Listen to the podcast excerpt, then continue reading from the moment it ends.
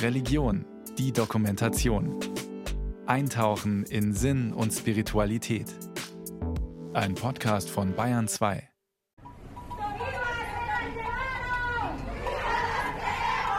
Der Lärm von Trillerpfeifen, Blechtrommeln und wütenden weiblichen Stimmen aus Lautsprechern hallt durch eine Straße neben dem Gebäudekomplex des höchsten Gerichts in Guatemala statt. Demonstrantinnen verschiedener Generationen stehen vereint hinter dem Motto Nein zur systematischen Kriminalisierung von Frauen. Bäuerinnen in indigenen Maya-Trachten und Studentinnen in Shorts protestieren gemeinsam gegen die Inhaftierung von Menschenrechtsaktivistinnen.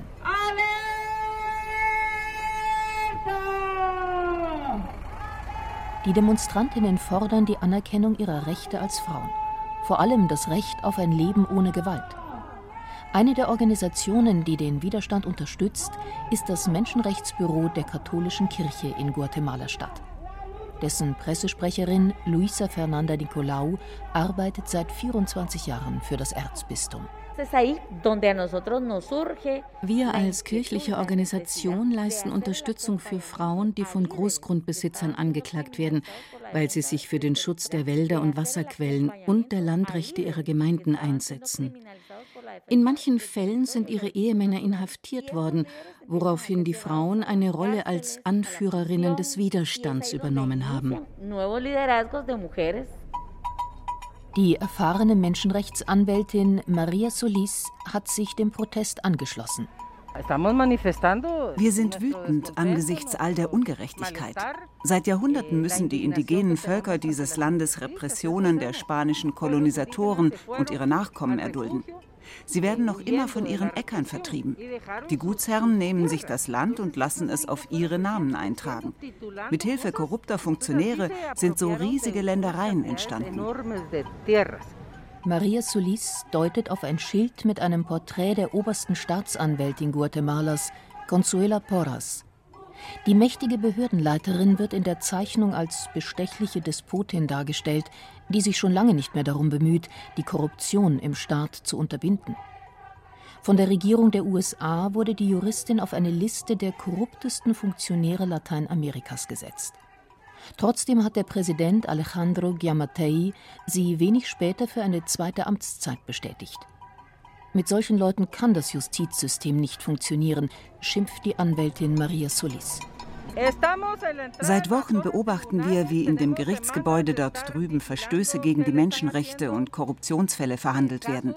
Ein ums andere Mal werden die Täter freigesprochen, während die Opfer und Zeuginnen wegen angeblicher Falschaussage angeklagt werden und ins Gefängnis kommen.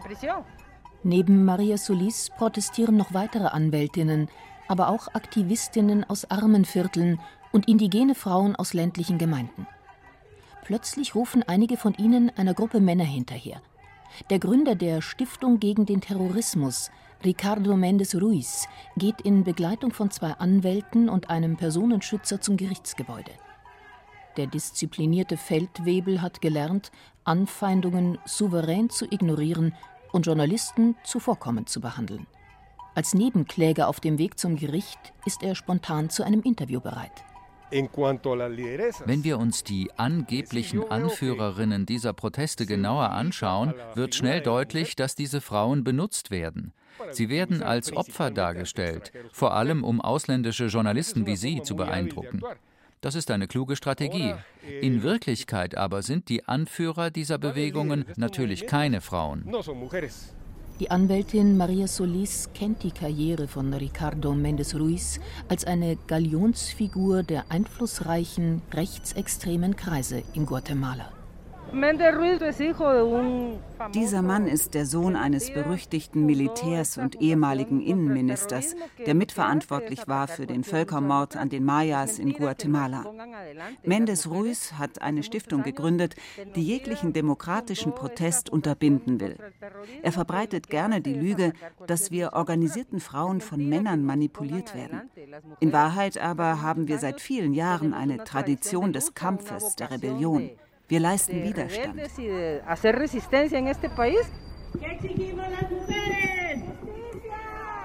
Ein ums andere Mal dröhnt ein Kampfslogan über die Straße.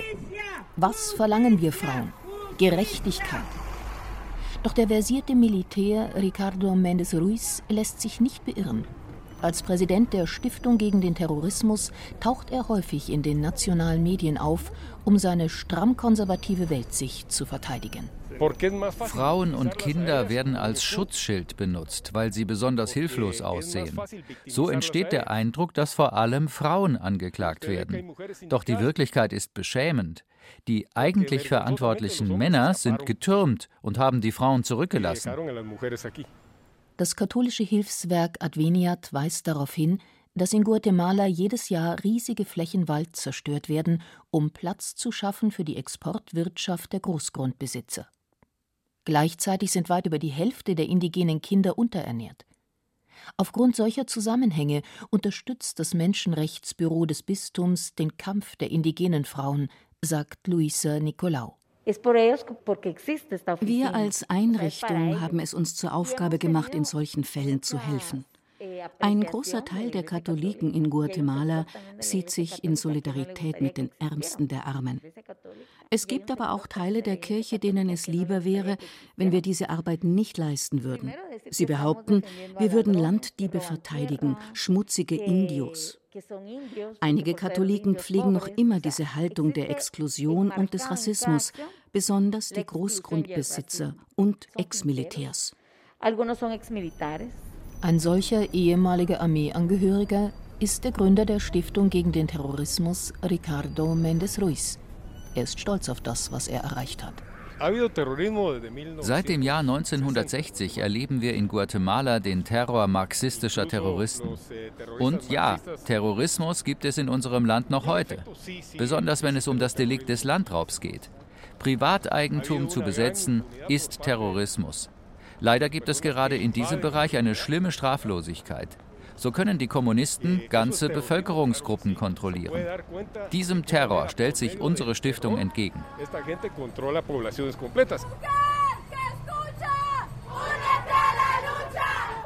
Maria Solis kennt diesen Diskurs der mächtigen Großgrundbesitzer schon lange. Wer auch immer sich in Guatemala für Menschenrechte und Freiheit einsetzt, wird von Mendes Ruiz als feiger Terrorist und Kommunist diffamiert. Diese beiden Worte hält er für Synonyme. Das korrupte Justizsystem in diesem Land macht es ihm leicht, indem es Personen, die er anklagt, sofort strafrechtlich verfolgt. Insbesondere wenn es sich um indigene Menschenrechtsaktivistinnen handelt.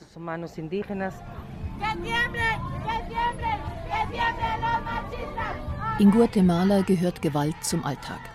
In ihrer Arbeit erlebt die Menschenrechtsanwältin Maria Solis immer wieder, wie vor allem die Maya-Bevölkerung unter grausamer Diskriminierung leidet. Jedes Jahr werden rund 6000 Männer und 800 Frauen ermordet. Seit Gründung der Nation wird die indigene Bevölkerung brutal diskriminiert. Diese Menschen werden vergessen und ausgegrenzt.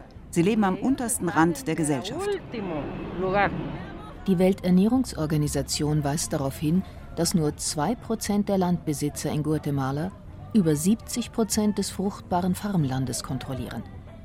Trotzdem meint der Vorsitzende der Stiftung gegen den Terrorismus, Ricardo Mendes Ruiz, legale Besitzansprüche dürften auf keinen Fall in Frage gestellt werden. Aquí hay un ente in Guatemala existiert eine staatliche Institution, die den Privatbesitz kontrolliert. Sie heißt Besitzregister. Wenn mein Grundstück registriert ist, dann gehört es mir. Wenn es nicht registriert ist, dann gehört es nicht mir. Wer ein Dokument vorzeigt, in dem steht, dass sein Ur-Ur-Urgroßvater der Besitzer des Landes war, dann ist das nichts wert, solange es nicht im Besitzregister registriert ist. Das nennt sich Rechtsstaat. Respektieren wir das Gesetz oder respektieren wir es nicht? Der Militär pocht auf Recht und Gesetz, obwohl er genau weiß, dass die Mitarbeiter des Besitzregisters ständig dagegen verstoßen. Die Leute in den Behörden tun den Angehörigen einflussreicher Familien oder großer Privatunternehmen wie Immobilienfirmen und Agrarkonzernen immer wieder einen Gefallen. Für eine kleine Gegenleistung stellen sie sicher, dass das Land im Besitz der Mächtigen bleibt und nicht an die ursprünglichen Gemeinden zurückgegeben wird, die von dort vertrieben worden sind.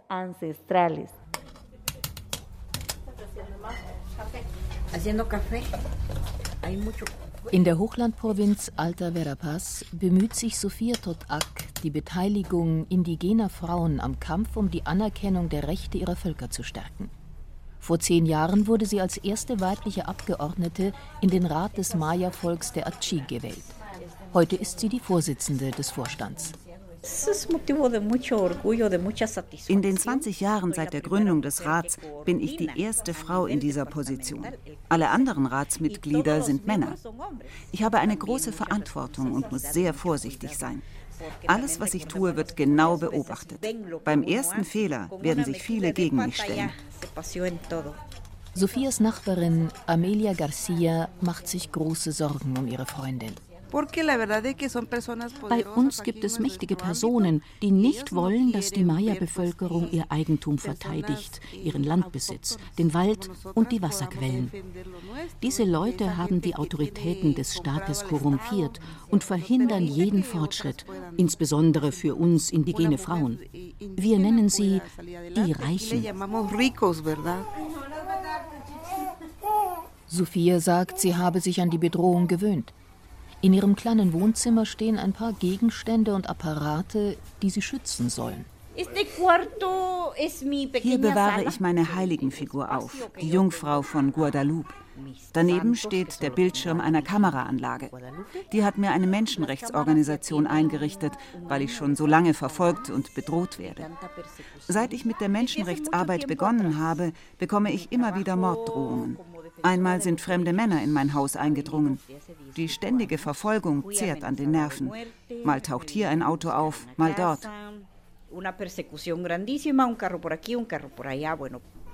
Auch vom Menschenrechtsbüro des Bistums von Guatemala-Stadt hat Sophia Unterstützung erhalten. Die Koordinatorin der Presseabteilung, Luisa Nicolau, ist oft in die Provinz in Alta Verapaz gereist, um über die Situation vor Ort zu berichten. Wir haben begonnen, Frauen wie Sophia juristisch zu betreuen und auch psychosoziale Hilfe anzubieten. Viele sind emotional am Boden. Zudem brauchen sie humanitäre Hilfe, weil einige sich nicht mehr selbst versorgen können. Frauen, die sich für den Schutz des Wassers, der Erde und der Umwelt einsetzen, landen im Gefängnis oder leben in ständiger Angst vor Repression. Manche haben nicht einmal mehr genug zu essen. Vor allem aber bekommt Sophia Todak Unterstützung von ihren eigenen Kindern. Die älteste Tochter, Victoria, ist selber Mutter von drei Söhnen. Das erste Mal war sie im Alter von 14 Jahren schwanger. Heute stellt sie bedauernd fest, dass sie in ihrem Leben viele falsche Entscheidungen getroffen hat. Ich bin 33 Jahre alt. Als ich geheiratet habe, war ich 14. Danach habe ich 15 Jahre lang Gewalt ertragen, körperliche, emotionale und ökonomische Gewalt. Ich hatte Angst. Ich hatte Hunger. In Guatemala ist es nicht außergewöhnlich, wenn sich Mädchen schon vor ihrem 15. Geburtstag mit deutlich älteren Männern zusammentun. In manchen Fällen werden sie von ihren Eltern dazu gedrängt, in der Hoffnung, dass der Schwiegersohn helfen wird, einen Weg aus der extremen Armut herauszufinden. Sophia aber war von Anfang an dagegen, dass Victoria schon als Kind von zu Hause auszieht. Leider kam es so, wie ich befürchtet hatte. Sie hat viel zu lange unter häuslicher Gewalt gelitten. Dann endlich konnte ich sie davon überzeugen, das brutale Leben mit ihrem Mann hinter sich zu lassen. Ich sage ihr, dass sie als Frau alleine für ihre Kinder sorgen kann.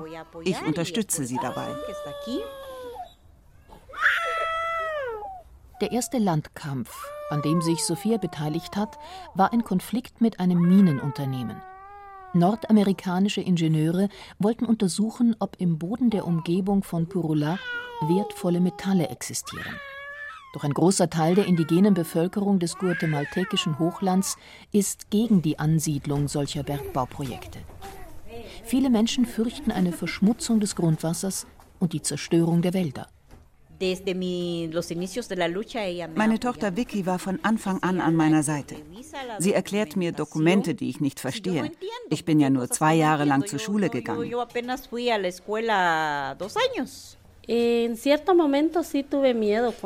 Manchmal habe ich Angst um meine Mutter.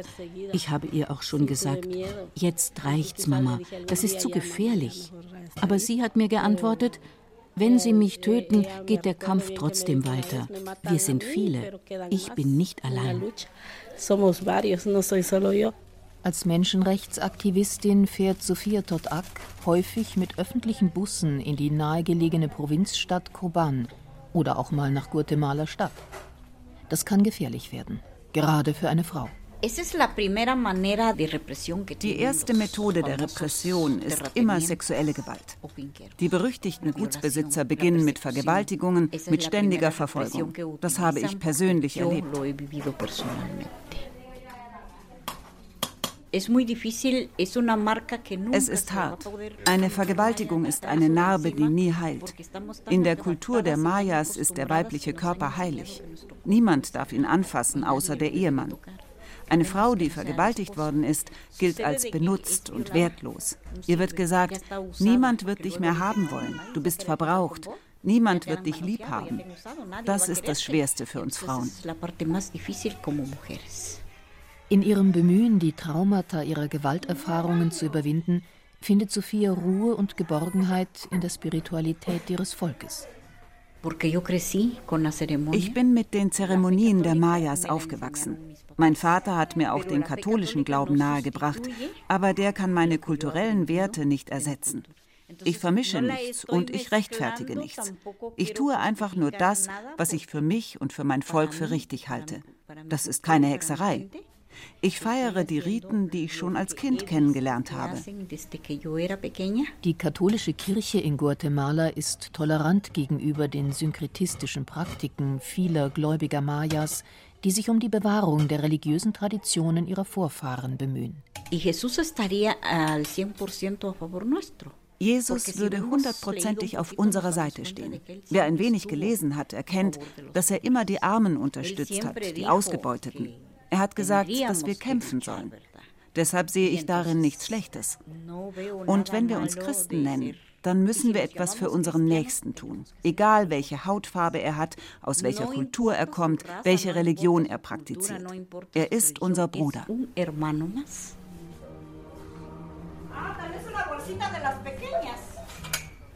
Wenn Sophia ihr Haus in dem Dorf Purola verlässt, dann tut sie das aus Sicherheitsgründen schon seit Jahren nicht mehr ohne Begleitung. Keine 200 Meter von ihrem Haus entfernt führt eine große asphaltierte Straße an dem Dorf entlang. Sophia steigt in ein Tuk-Tuk, ein Kleintaxi mit drei Rädern. Während der Fahrt blickt sie auf den Waldhang hinter den Dächern des Dorfes. Dort drüben in der Siedlung Rincon de Valentin hat früher die Kameradin Christina gelebt. Ihre Eltern waren ihr Leben lang Colonos. Das sind Feldarbeiter, die in einer Hütte auf dem Grundstück des Besitzers leben. Schon ihre Großeltern haben dort gewohnt. Christina ist vor kurzem Mutter geworden. Das Baby trägt sie mit einem Tuch an ihren Oberkörper gebunden. Mi papá era, ahí nació ich wurde auf der Finca geboren, genauso wie mein Vater. Als er 13 Jahre alt war, fing er an, auf den Feldern zu arbeiten, ohne ein Gehalt zu bekommen. Der Großgrundbesitzer hat die Lebensleistung meines Vaters nie anerkannt. Am 19. Oktober 2021 hat er uns alle von seinem Land vertrieben. Wir haben uns aufgelehnt, aber er hat Haftbefehle gegen viele Leute erwirkt, auch gegen mich. Er sagt, wir würden sein Land besetzen, aber das ist nicht wahr. Wir haben immer dort gelebt und gearbeitet. Wir sind dort zur Welt gekommen. An dem Tag, an dem eine Hundertschaft Polizisten die 15 Familien der Siedlung vertrieben und ihre Hütten angezündet hat, verloren die meisten all ihr Hab und Gut. Viele besaßen nur noch die Kleider, die sie am Körper trugen. Nos quemó la casa. Unsere Hütte ist verbrannt. Unsere Aussaat wurde zerstört. Der Kopfsalat, die Maispflanzen, die Bohnen. Wir haben die Zerstörung bei der Staatsanwaltschaft angezeigt, aber dort wollte niemand mit uns reden. Jetzt sind wir auf der Straße. Wir haben keinen Ort zum Leben, keinen Acker zum Ernten. Wir haben gerade mal genug für ein wenig Brot. Sophia bestätigt, dass der Gutsherr weiterhin jeden bedroht und verfolgt, der versucht, sich dem Land zu nähern. Einer seiner Söhne hat eine Frau der Siedlung vergewaltigt. Christina hatte den Mut, sich zu wehren, Unterstützung zu suchen, eine starke Frau zu sein. Aber der Weg ist hart. Sie wurde festgenommen. Erst am Tag des Verfahrens erfuhr die damals schwangere Christina, was ihr vorgeworfen wurde. Es gab fünf Anklagepunkte, die der Richter alle abgewiesen hat, aus Mangel an Beweisen. Aber da hatte Christina schon viel Zeit im Gefängnis verbracht. Zweimal kam ich in Haft. Warum? Weil sie mich kleinkriegen wollen. Der Besitzer der Finca hat behauptet, ich wolle sein Land besetzen. Das erste Mal war ich 48 Tage lang im Gefängnis. Viele der anderen Frauen dort waren sehr brutal. Sie haben Geld von mir verlangt und etwas zu essen. Ich habe ihnen gesagt, dass ich arm bin, dass sie mich bitte nicht schlagen sollen. Im guatemaltekischen Hochland wird auch deshalb so häufig um Land gestritten, weil viele Maya-Gemeinden den Grund und Boden, auf dem sie leben, nicht als Privatbesitz registrieren lassen. Sie vermessen ihn nicht, sie dokumentieren ihn nicht, sie verkaufen ihn nicht. Die Bräuche der indigenen Völker im Umgang mit Land sind andere. Genau das nutzen viele Großgrundbesitzer aus, meint Sophia Todak. Diese Leute schauen, wo Wasserquellen sind und gehen dann zum Katasteramt, um das Land auf ihren Namen registrieren zu lassen. Die Bürokraten, die das Register führen, forschen nicht nach, wem das Land eigentlich gehört. Sie sagen einfach, dass es keine historischen Urkunden gibt. Und dann hat plötzlich jemand ein Dokument und sagt, das ist mein Land. Im Besitzregister ist es auf mich eingetragen. Häufig ist der Betrug offensichtlich. Trotzdem haben Großgrundbesitzer, die Gemeindeland stehlen, den Staatsapparat und die Polizei auf ihrer Seite. So kann es nicht weitergehen, meint Luisa Nicolau. Seit einigen Jahren beginnen immer mehr Gemeinden sich zu organisieren. Sie untersuchen die historischen Besitzverhältnisse und dokumentieren den Landraub. So decken sie auf, dass sie in vielen Fällen die legitimen Besitzer des Landes sind. Das führt natürlich zu Konflikten zwischen den Großgrundbesitzern und den Organisationen der Kleinbauern. Viele indigene Völker der Welt glauben nicht, dass ein Mensch Land besitzen kann. Ihrer Vorstellung nach erlaubt die Mutter Erde den Menschen eine Weile lang, sie zu nutzen. Doch wenn eine Person stirbt, wird sie im Boden begraben und so selbst wieder zur Erde, die weiterlebt. So sieht es auch Sophia Todak. Wir müssen die Mutter Erde schützen. Gott hat sie uns als Heimat gegeben, nicht um sie zu zerstören, sondern um sie zu pflegen. Trotzdem bemüht sich Sophia, das Konzept des Privatbesitzes zu verstehen. Im Laufe der Jahre hat sie viele Erfahrungen gesammelt Kurse besucht und mit zahlreichen Leuten darüber gesprochen, wie es möglich sein kann, dass ein einziger Mensch riesige Flächen Land besitzt. Heute ist sie überzeugt, dass sich die Mayas auf dieses Konzept einlassen müssen, denn nur so können sie ihre Rechte verteidigen. Sie hat Kontakte zu Notaren und Geografinnen hergestellt, zu Landvermessern und Journalistinnen, sogar zu Historikern, die in alten Archiven vergilbte Dokumente aufstöbern kirchliche Organisationen und Menschenrechtsgruppen helfen mit Spendengeldern und Sicherheitsmaßnahmen. Dieses Netzwerk hat schon einige Male dazu beigetragen, komplizierte Landkonflikte zu lösen. Im Zweiten Vatikanischen Konzil war die Rede von der Notwendigkeit einer Kirche, die an der Seite ihres Nächsten steht, die solidarisch ist, wenn es keine Gerechtigkeit gibt. Und jetzt hat uns Papst Francisco in seiner Laudato Si dazu aufgerufen, unser aller Recht auf eine gesunde Umwelt zu verteidigen. Wir müssen die Natur pflegen und beschützen. Wir dürfen das Recht auf Privatbesitz nicht missbrauchen, denn wir alle leben gemeinsam in einem Haus. Dieses Gemeinschaftshaus ist die Erde und das Leben in Würde. La vida, la vida digna. Sophia Todak wird längst auch von vielen Männern als kompetente Anführerin respektiert. Mein Name ist Rodrigo Cacao Caal. Mein Name ist Rodrigo Cacao Caal. Ich bin hier in Purulia aufgewachsen. Unsere Eltern haben uns nie zur Schule geschickt. Ich zum Beispiel kann nicht schreiben. Deshalb vertraue ich Donja Sofia. Sie arbeitet mit großen Organisationen zusammen. Sie kennt sich aus und ist uns eine große Hilfe. Ohne sie hätten wir nicht so viel erreicht. Es ist Zeit, dass wir Frauen lernen, Entscheidungen zu treffen. Wir können die Dinge anders machen als die Männer.